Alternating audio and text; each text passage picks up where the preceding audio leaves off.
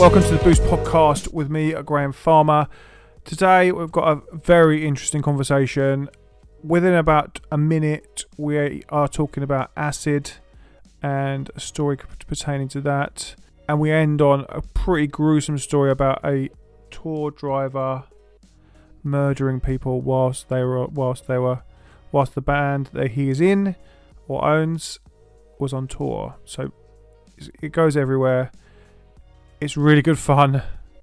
I'm I'm really excited to have Mister Barry Ashworth, I A K A Dub Pistols, on the podcast this week. Please note, if you if you're sen- if you have sensitive ears, there is swearing, talks of drug misuse, and everything between in this podcast. So uh, please don't get offended. I hope you enjoy it. I hope you learn something because he's, he's a very knowledgeable man. Uh, I welcome Barry. Hey Barry, how's it going? Very good, thank you. Looks thank you. Wet, wet and miserable outside, but um, nice to be in the uh, nice to be in the studio talking to yourself. Yeah, so we, I went for a run this morning and it was throwing it down. Like we looked out the window and we're like, should we go out? Yeah, okay, let's go. I think during the start of lockdown, um, which was in March, obviously, I'd just literally flown back from uh, New Zealand and Panama, um, and I was in the middle of a jungle.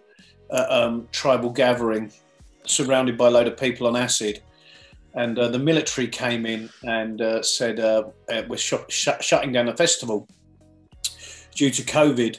Um, COVID wasn't really a thing then, but I kind of got an, you know, it's sort of been bubbling away, and I got an inkling that something might be wrong. The promoter was like, no, no, no, they're just here to collect their money. Um, they'll be paid and be on their way. Um, Which, to be fair enough, the music did start back up again, but I just had a feeling, don't know why, I got a feeling that this might take a turn for the worst, and I literally got a, a the production office to phone me a taxi in the middle of the um, jungle in Panama, and got the first taxi and the last plane out of uh, Panama and got back home, and, uh, and that was it, the start of lockdown. Where I was going with this was the fact that at that time, um, summer had just started, the weather was fantastic, and being in lockdown didn't seem so bad, seeing as I'd left West London, I'd moved out to the countryside, and I could go for like long, long walks. Mm. Winter is now kicking in, and the thought of not performing, not going to the other side of the world to tour, and uh, yeah, just the way things are, are starting to weigh heavy on my mind. Do you, is that is that a, a regular thing? Do you go away, away in the winter period for to tour abroad? Yeah, I mean, generally um, a year for me will start, I mean, we normally tour at least eleven months of the year, whether it's with the band or myself DJing. Um, I normally tour right up till Christmas, mm-hmm. and then I'll take three weeks at least in Thailand, some of which will be work, some of which will be... Um, a holiday. I used to spend six weeks to two months there, but I used to go to a different island every week and every other day and D J. But since I got married and uh, I've hit a certain age, my wife um, is, you know, she's like, she doesn't want to be dragged around islands and to nightclubs every other day. So I actually have a holiday now. Do you know what I mean? So yeah, I need it myself. So I have a break. Um, but then that will normally then go on from, the wife will go home. I'll go to New Zealand and and, and um, other parts of the world, and that's I'll normally come back sort of March, and then I'll do the end of the ski season up in the Alps um, and be DJing around there. End up um, performing at Snow Bombing in one guise or the other, whether it's live or DJing, mm-hmm. and then come back to a U K tour, a European tour, festivals. Then another U K European tour, and then the you know, and that I've done that for probably the best part of twenty plus years. Um, so this is the weirdest, weirdest, weirdest time that I can possibly imagine being in one place. Yeah, I bet, I bet, because uh, yeah, if you're if that's a big if that's a big chunk of your year, it's like, what have you replaced it with? Like, have you done the live stream thing? Have you done?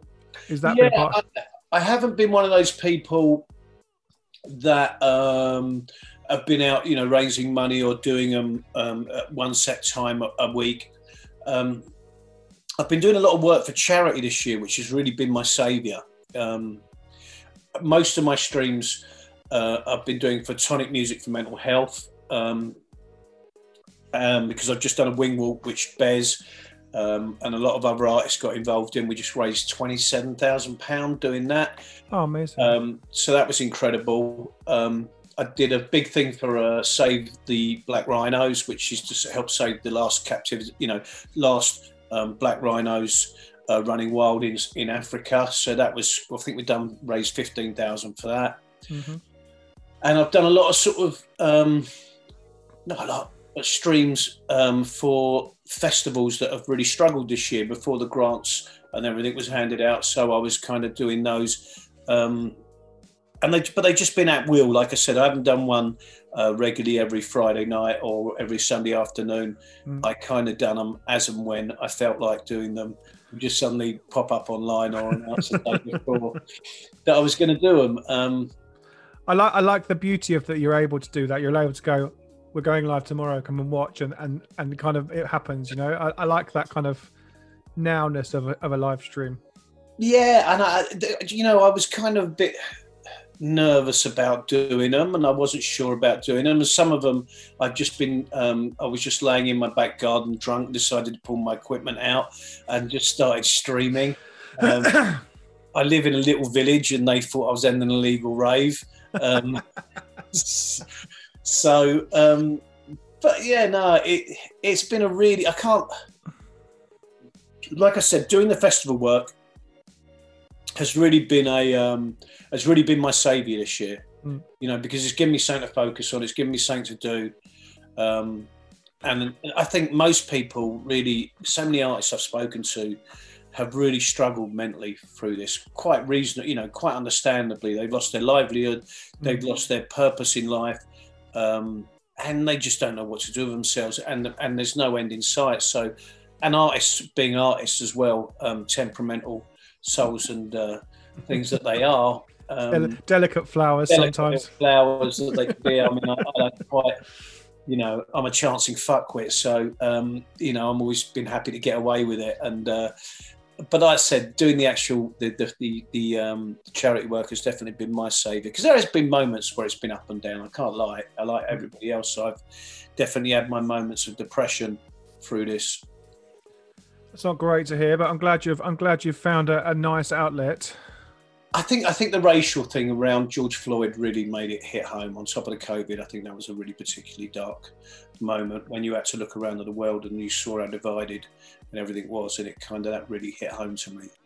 Yeah, I think I think everyone was. It was like it was a time when everyone was going, let's pull. It's like everyone's trying to pull together and do be be in lockdown together, and then and then you have things like that happening, which just completely, like, it's not at all, it's you're you're still for your, you're still on your own, you know. It's I think you really realized, like, you know, as far as we've come, how far we still have got to go. And I mean, obviously we're all aware of racism in its many different forms and guises, but that really did hit home. And, I, and the, the one thing about the internet and social media, it does bring out the very best in people, but it also brings out the very worst in people.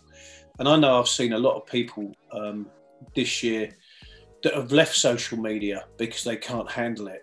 Do you know mm. what I mean? It's like, for, you know, the trolling and the um, fighting, and for every argument, there's a counter argument. For every protest, there's a counter protest. Everybody's an expert on everything. And I, and I think a lot of people have really struggled um, to, to, to, to deal with it. Yeah, a lot. I've like I've left. I've not really left Facebook. I just don't go on it anymore. I'm still on it. That's called left. it, it's kind of. It's kind of like I. I'm. I'm not deleting my page. I just. I've moved the app so it's not on my screen, so I don't look at it, and just because I go on there, and it was just like. It's a drug. It was just full of people being negative and just arguing, and and it's just like. It's ridiculous sometimes. Well, that, I mean, that's what I'm saying. It brings out the best and worst. And I think a lot of people, because they just couldn't see, it was bringing them down. It was confusing people. And it's just like, mm. yeah. Um, if you're that way inclined, I mean, I, I, I don't tend to get into arguments with people. And, and if someone wants to kick off on me, I'll just laugh at them. Yeah. You know what I mean? It's like, really, I mean, I don't claim to be an expert on anything. I have an opinion. Um, I don't generally run that run that down people's throats, but if I don't, if I'm not agreeing with someone, I'll either unfriend them, unfollow them, or just ignore them completely, which really pisses them off. Yeah, the the, the best thing is the best thing is people arguing is going into arguments when on on a social media, when the more comments you put on a post, the more people can see it, and therefore. Therefore, it gets more heat, basically. And and the best like the, the best thing to do is, if you don't agree with someone, is just literally put nothing, because then it shrinks the reach and then no one sees it, and it's just ignore them. Yeah, exactly. Just ignore them. Exactly, it's like exactly. I think I think it's quite. I think the hardest bit is when it's friends and you really thought you knew them, and um, they suddenly show their true colours, and it really isn't attractive. Yes, I agree. Um, that's that's. That's amazing that you've been doing that stuff for Mind. I'm, I'm really, that's really cool. Um, I, I want to talk about the album. You have a new album. I've been listening to it. It's great. Thank I know you. Shelley's. I know Shelley, my my my Shelley, my other half, does all of our drum and bass, and she was been raving about it all week. So she. Thanks, so, Shelley. she uh, she uh, she's very impressed. So yeah, let's just talk about the album. Let's talk about how it comes together. Let's talk about stories, fun stories. Um. You've worked with a lot of artists on it, which is like there's some big names on there. So let's just jump into it all, I guess. Yeah, I mean, I've been, I've been kind of lucky enough, I guess, over the career of, um, what is it, ninety-seven, ninety-eight, the first Dub Pistols record. And during that period, I've been lucky enough to work with everyone from Terry All from the Specials, Horace Andy, Gregory Isaacs, Buster Rhymes, Linville Golding. Um, I mean, the list is kind of endless over years. So it's something I've always done, is to bring in various different collaborators.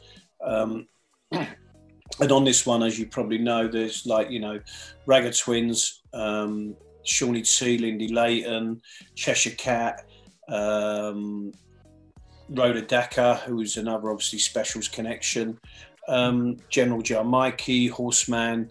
Um, so, you know, it's just continuing in that vein of um, just bringing in other people. I kind of like to bring in other people because I bring, I think it always brings something special to the party. It makes life difficult when you go out live and people, but kind of our crowd now know that when we go to a Dub Pistols show, that the version that's on the record of the track that you've heard is not the version we're going to play live. So it's like we're constantly remixing or doing reversions when we do it live, but it kind of works because it means you're always going to get a fresh version.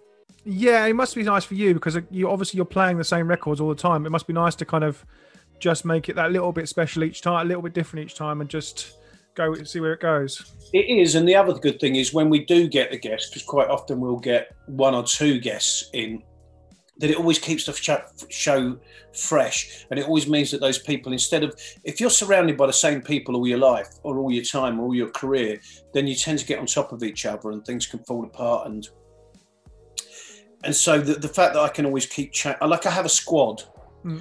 do you know what I mean? It's like, you know, it's like having a football team with twenty-two players, and I can keep bringing players in, or if someone's away, then I can change the lineup. So that kind of keeps it fresh and it keeps us from killing each other. Nice. When did you start making this album? This isn't a lockdown album, is it? No, I don't think that's true. It's not true. I mean, some of it was made during lockdown. Um, I started recording it probably three years ago, to be honest, but I wrote oh, wow. nearly three albums in that period.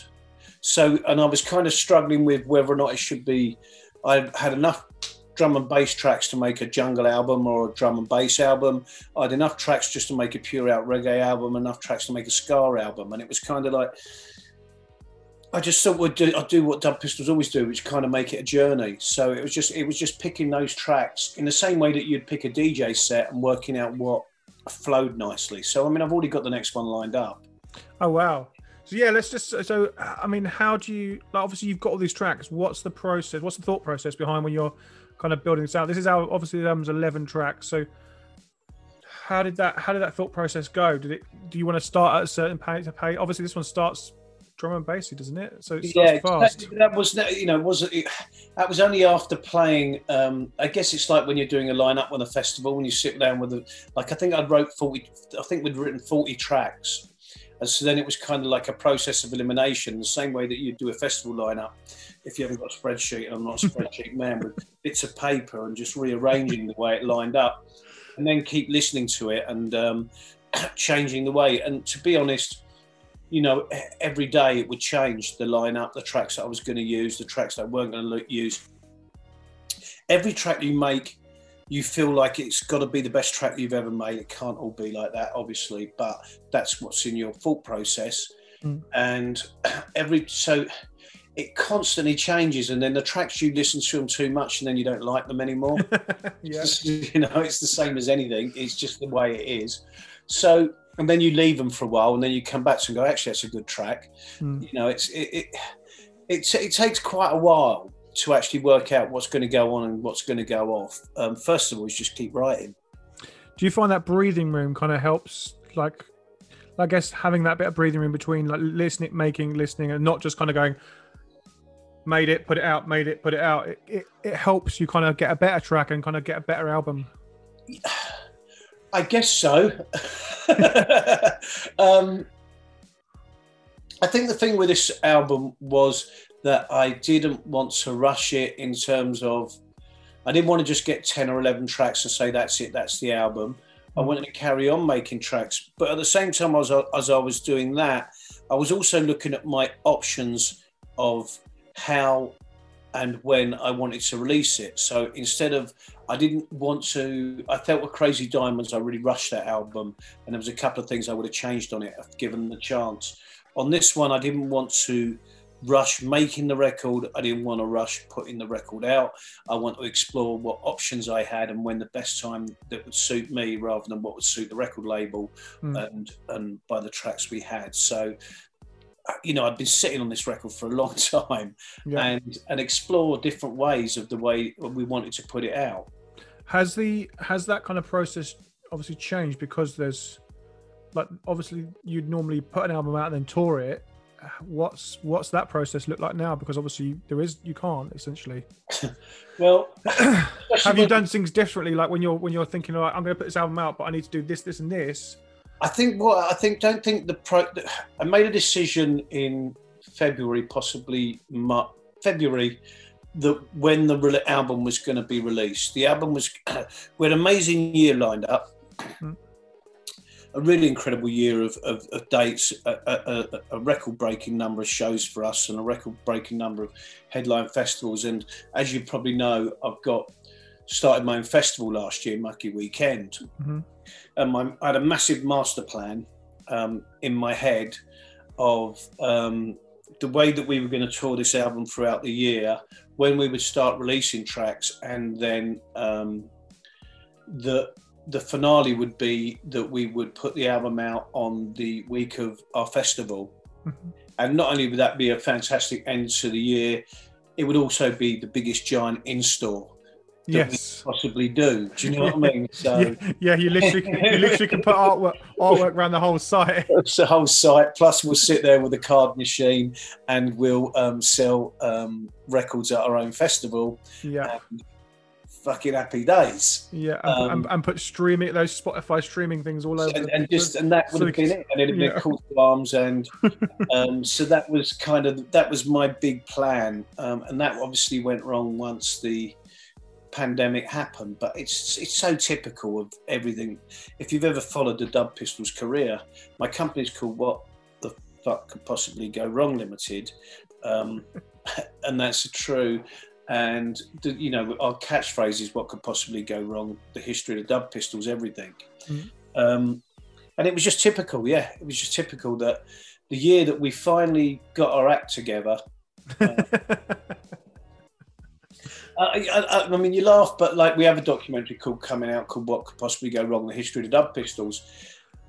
And even that was supposed to come out again at the same time. And it was, it's a really quite sad, sad, sad documentary. It's very hilariously funny, very brutally honest.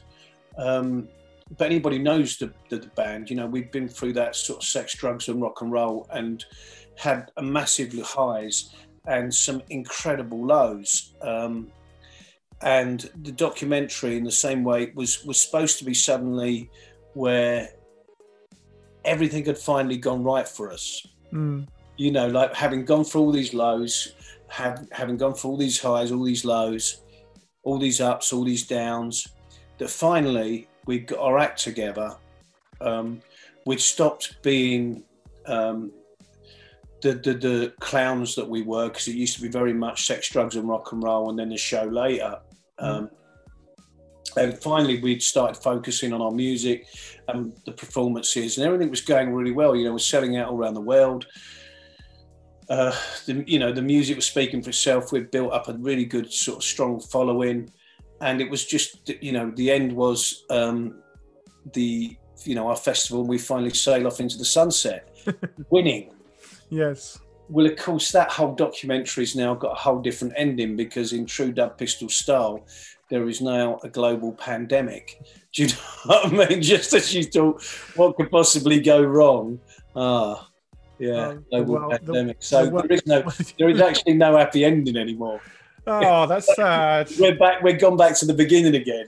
When when are you putting that documentary out? It sounds amazing. Um, it would be our. I, like I said, at the moment, it, it, the whole ending's changed. So I should imagine sometime this year. We had a, we had a plan to show a load of film festivals this year with lots of different interests. With you know, with you know, it was it, yeah, it was the it was a crowning glory, and it just again, it, the curse of the Dub Pistols has come back to um, bite us on the uh, bottom.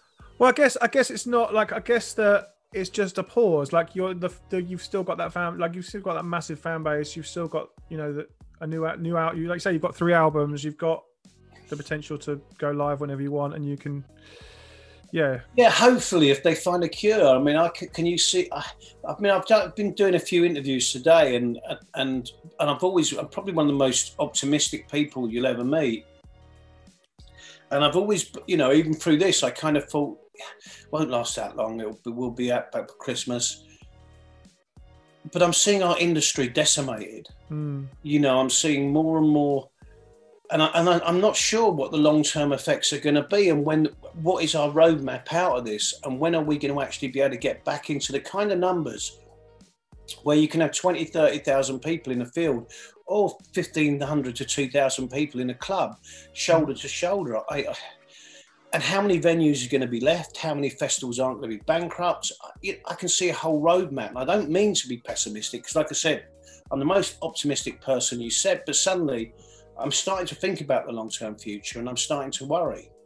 Yeah, I, yeah, I am as well. Like I, like I, I'm, I'm optimistic as well, and I'm, and but every time I think of it, it's like, well, unless there's a cure, then, then what? Like then. Then where do we go? How do we go from here? And and obviously again the way that I know there was a, I know the Arts Council had given everybody a, um, a low, you know, some people um, grants and things like that, and that's helped them. Whether or not that's gone into the right places, musicians have been told to train, retrain. Yeah, that's um, just ridiculous.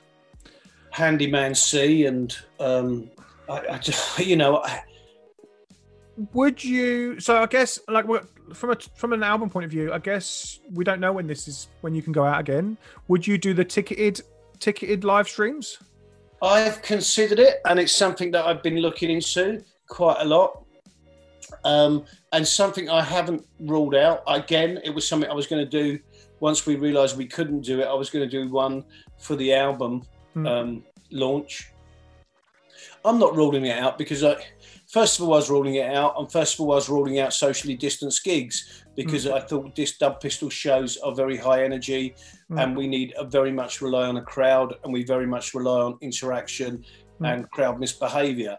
Um, I couldn't see how that would ever work sitting down, um, but now I miss gigging so much. I would, you know, I wouldn't rule out anything. Yeah, I guess from a band show, you could, you could. You could have you could do it in one venue and then stream to just different parts. Literally, do a world tour from one venue. Uh, I think that's the roadmap that everybody's looking at. Yeah, um, that, you know, and everybody's looking at. And I know some bands have made an absolute fortune from doing so. Mm. Um, like I said, Dub Pistols definitely need. You know, we're a band that are very interactive. That are yeah. very. We feed off the crowd as much as as as as they feed off us. So. Um, not having that interaction would definitely affect our performance. Whether or not that would be better, because we might be a little bit more focused, is is open to debate. But yep. you know, um, it's, I'm not going to rule out anything because I want to perform. Yeah. Let's. Uh, I just want to go gig. How do you make your like? How like from a from a production point of view? Are you? How does it all come together? An album? Is it instruments I, and guitars and drums and? Yeah, I, I mean, obviously, I'm quite lucky to be surrounded by a fantastic bunch of musicians. Um, mm-hmm. You know, um, Tim, who plays horns and um, various different albums for us, um, is a multi-talented musicianist and, and, and plays multi multi-instrumentation. He plays, like, you know, he's written tracks for Groove Armada, mm-hmm. uh, Prodigy, et cetera. Dave Budgen, fantastic bass player. Um, so, so I'm surrounded by fantastic musicians. I generally come up with an idea. Every poet's a thief, I think, um, whether subconsciously or unconsciously. Um, you know, there's only so many chords, there's only so many notes, and there's only something. Of course, you were influenced by something you heard. So I'll come up with an idea, like I said, whether it's subconscious or unconscious, mm. and start building an idea, and then I'll start. Then I'll send it off to very, you know, Tim or Dave or whoever to add the instrumentation to the parts that I've written mm-hmm. or we've written, and then um, then it will go to a vocalist, or the vocalist will come to us and we'll sit down and we'll write the lyrics together, or they'll write them, and then we'll get into the studio and write, and then we'll carry on the production. After that, I'm quite lucky that I've got someone like King Youth or Billy Burrows, Zero B, that, you know, um, come down and engineer it to a level that makes it much better than I could. Nice. That's interesting. That's cool. I'm not going to um, take glory. Huh? No, it's a team effort. You know, it's a team effort. I, I think it's better. I, I I think the good thing about the Dub Pistols, Dub Pistols is myself. Mm. But like I said, um, there's a lot of people that I work with, and the good thing is you could, I found out very early on when you were in a band. Um, there's a big problem with being in a band. It's called chefs too many. Mm. Um, and so um, ultimately the Dub Pistols is myself, and I have the ultimate decision on what we're doing, but it means that everybody else can come in and be creative without having to be so creative that you end up having a punch up. If that makes sense. It's like yeah. they can go off and make their own songs and write their own things and do their own things, whereas Dub Pistols, they can come in, write and advise me, but they don't have to, you know, it doesn't, you're not suddenly all standing there with like a fader each. Yes. Do you know what I mean? It's they can come in and give an input, and then I can move around. I don't have to be so precious about it. Yes, no faders at dawn. If that makes sense. Yeah, exactly.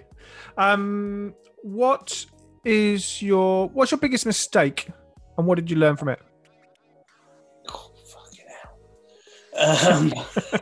Um, oh God, I've made so many mistakes. I don't think you ever stop making mistakes. Um, God, where do I start with mistakes? It'd be easier to say the things I did right. Um, um, I, probably listening to people and believing people know better than you, that is record companies and things like that, where um, you know, when, when you first get signed to a major record company or you get your first deal and they're telling you to do things and you think, well, they know what they're talking about, even though you don't agree with it because you because they sell loads of records and this is what they do. Mm-hmm. And then you go along and you listen to what they say, even though it was against everything that you actually thought of or believed in. And then it all goes completely tits up. And uh, then the only person, you know, and, that, and ultimately they'll always blame you anyway and you'll get dropped. Mm-hmm. But um, the thing that I've learned is that at least if I make mistakes or if I do what I actually believe in, the only person I can blame is myself. You know, and ultimately, you know, it, yeah, to listening to other people too much. Um, and I mean, again, it's very hard because now... Um, For many years, I've only just taken on management again. I honestly believe there's only twenty percent of the blame left now.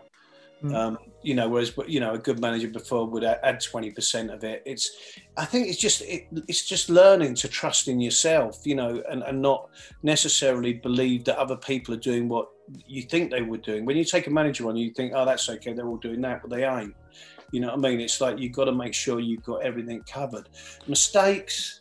I guess, you know, I guess knowing a lot of the parts as well, that the, knowing the kind of whole industry as well, so that you, the, you know that they're, well, the thing is now, I've have, getting to my age, um, having made every painful mistake that I possibly can, um, that, you know, it's very hard because you know kind of every, the way things should be. You know what I mean? It's like, you know, um, you, you know the business. So you just, you know, whereas before, I think, you don't know, when you first start, you don't know the business, and you're learning and you're listening, and those people actually, and you think they already know, and they don't, they're all making it up as well.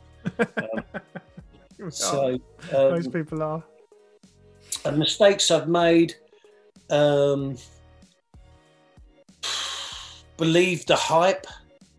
Yeah. You know what I mean? You know, when you first start out and you start, everybody's telling you you're great, and uh, everybody, you know, is telling you it's going to be this and it's going to be that. And um, I, I saw something online this the other day that said, if you can't hear the cheers, you can't hear the boos. And I thought that's quite nice.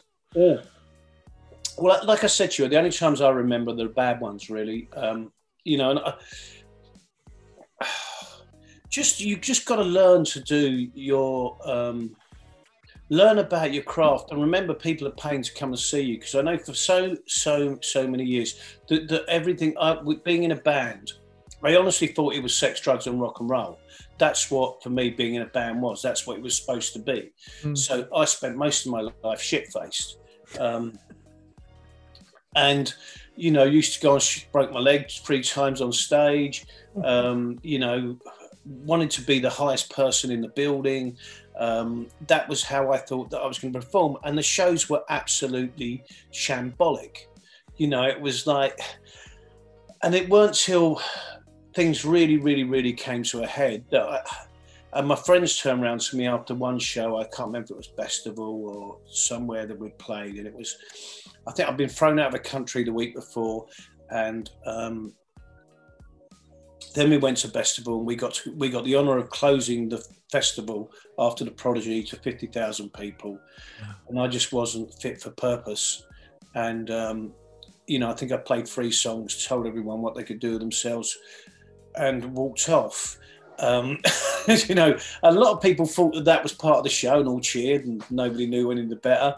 But I remember my friend come around to me and, Barry, that's really, that's, that's like, I'm so embarrassed for you, mate. And if you are enjoying doing it, mate, you may as well stop, because that, that's people have come to see you, and that's just embarrassing.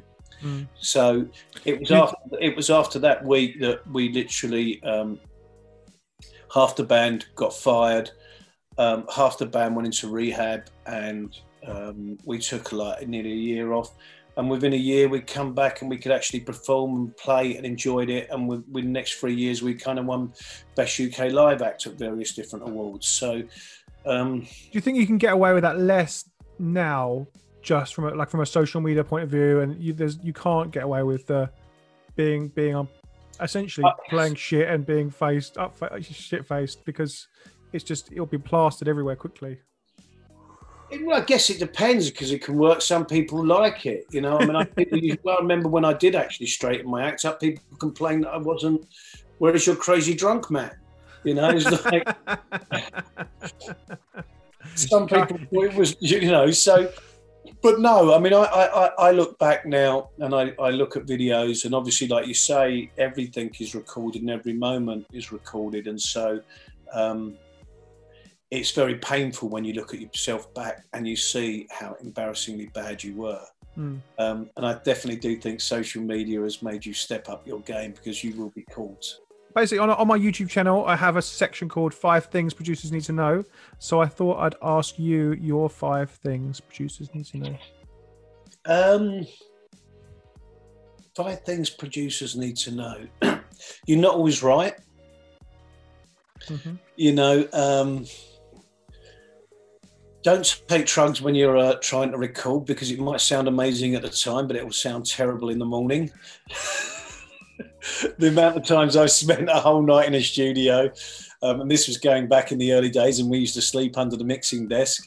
And uh, when the gear ran out, and it was like, this was brilliant. And then when we woke up in the morning, it was unlistenable. So um, I can take loads of gear and make records because it doesn't work.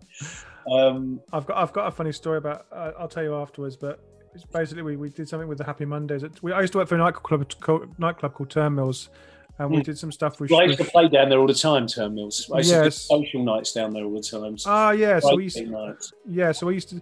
So we basically reformed the Happy Mondays at one point, and uh, we'd come into work, and Dave, uh, the engineer, would be like, he would be under the mixing desk, and he'd be like, Sean gave me some paste, and I'm, I've not slept for three days, and, and and we were like, "Are you okay?" Well, you know, like I mean, that was I mean, but it was the Mondays um, that got me into the actual belief that I could be in a band. Oh, really? And it wasn't because they were the best band in the world, because they clearly wasn't, but they were so. Um, gr- and Bez and me are now really good friends. He's just on my wing walk. But they, it was it was something about that live performance that was so on the edge, mm. and that was the one, and that's where, and also was the one that got me on the wrong path, because that was where I actually still went into that belief that if I was the highest billed person in the building, as they were, that that's what people would get off on, and that's mm. where I, how I started my career. Do you know what I mean? It was very much I was in a band called Deja Vu, and we wanted to be London's answer to um, to the Happy Mondays, but we weren't. I think the closest that band that ever came to that were Flowered Up. I don't know if you remember Flowered Up. Yeah, we had them. I did a festival. We did, I put a festival. Put a festival on called uh, Get Loaded in the Park, and we had we had, we had Flowered Up uh, on the second. They were a bloody nightmare, weren't they? Jez and that were really good mates of mine, and Barry Mooncult, who put that's on, it. was possibly one of the best ever parties I went to um, in a squat in um, I think it was Hampstead. Um, it was the biggest, hugest mansion. It went for two days before the police took us off. Um, that was just incredible. Um, but they were the only answer. And The Weekender, probably one of my favourite tracks of all. That's it. Yeah, that's it. I've got that on vinyl somewhere. I, I just, yeah, I was no. just, I was just trying to remember what that track was. And, and Weekender. Yeah, that's it. That's it's that's an amazing track. That record. Uh, for, Clive Langard produced it. He produced all of Madness's stuff and um, oh. and. Um, Wiz, a good friend of mine, directed it, which the, the video was what fifteen minutes long. It was like Weekend, um, like Quadrophenia, basically, wasn't it? That's right. It's, it's, yeah, listeners, go and listen to that record, Flowered Up, Weekender. It's an incredible track. Thank you. Oh, so all right, well, so we're we're two in of the five. So what's what's our number three? Um, don't believe the hype. Yeah, like I said, never believe that you're bigger than you. Um, than you are. Um, pay attention to, as you were talking about earlier on, whether or not it's your social media or everything, and, and the business side of it, you know, just make sure you've got all that set up. Um, really hard to, uh, producing, I don't know, just, oh, I don't know, tell you, tell you what, never try to copy anybody, never try to be a follower. If you've heard a record, Um, because it's in the charts, and I see so many of my friends and successful D Js and success- successful bands that suddenly they hear something and they want that to be their next sound. The thing is, if you're ever a um, follower and you're trying to copy something, one, it would have gone on by the time you finish that record. The scene would have moved on. So always just be true to yourself and go. Do what you believe in. Don't ever try to sound like anybody else. And don't try to make the latest sound that people are listening to, because by the time your tracks come out, that sound's already gone. Agreed. If that, that, that can make any sense. And then my final one, number five. Let's go for it. Number five. Um, in terms of whether it's production or if it's terms of the industry, then I would suggest you look at alternative ways now of putting out your music, that is you don't need to be signed to a major record label anymore. Um, look at other platforms away from Spotify, either it's Bandcamp or whatever, or other other platforms where, um, say like Orchard or Cartel, where you'll get a much bigger percent percentage to uh, run your own record label and put your own product out yourself, and you'll get a higher percentage, and um, you'll be doing it all yourself, and it'll be for yourself. You still need a you still need a plugger. You still need a good publicist. You still need uh, you know good people around you, but you'll get a much bigger royalty. You'll own the master, and uh, you'll be around a lot longer. That's that's a great last tip. For those that want to know, a plugger is a radio plugger. For those that listeners that don't know, yeah. Yeah, you've got to have you've got to have someone who's who's in who's doing the plug up plug in. You've got to have a good publicist, and like I said, but you know you don't necessarily need to be with a major anymore. I think that I think that radio support now is so much like because of the current situation. The radio support is like across the globe is so vital at the moment. You know, it is, but then you've got to remember that radio stations are changing. You know, Radio one isn't as big as it was. There's so many different other platforms now, so you know it, it's it's just making sure that you have someone who's whose fingers on the pulse in terms of where mm. it's going to go now. I mean, you don't necessarily getting on Radio One isn't a big deal, you know, it's, and, and and the same Six Music is is kind of cool, but there's so many other radio stations and so many other avenues to explore. One more thing for producers is never. Oh, we got oh we got a Brucey bonus. Yeah, a little Brucey bonus. No, just never forget why you do it. And you know, don't ever let money be your god. You you make music and you're in the industry because you love it, and as long as you're doing it because you love it and because it is what you enjoy, then mm-hmm. that you will never get, you know, that is the biggest biggest biggest most infl- in, important thing. Never let it be money that drives you, never let it be fame that drives you. You do it because you love the music, and it's that's that's going to make you happy, because the rest of it will be a lot of hard work and a lot of pain. That's a great Brucey bonus. There you go. Thank you. No. Did you did you did you, did you know that we had a serial killer in um, a, a, a, as our bus driver? No, please. No, it'll come out in the documentary. So I'll just give you a tip. We were touring um, across Europe um, with a very well-known artist, and while we were sound checking, our um, tour driver was going off and picking up prostitutes, murdering and putting in our bus. Um, that's a true story, and not a very. Let's change on. Let's end on a high note. Wow, that's mad. I don't know where to go from that. That's a true story, and and and the thing was, we shook his hand and said, you know, thank you for looking after us safely. And, and the bodies were in the bus, and then they'd drop them off when we were sound checking at the next venue, and pick up another one. Oh my goodness, that's horrible. Rock and roll, baby. Oh, okay, that was good. That was fun. Thank you, Barry. Thank you for joining me on the podcast this week. My pleasure. That was really good fun. Thank you. Thanks again for listening to this podcast. I hope you enjoyed it. If you have, please go, if you're listening to oh, an Apple podcast, please go and give it a rating, give it a thumbs up, share it. It really helps the podcast grow on Apple Podcasts and goes help it goes up the chart, which means we can get bigger guests with bigger numbers, and which gives you more information and more tips. Thanks so much again for joining us. I hope you enjoyed it. I'll see you next time. I'm a Graham Farmer. Bye.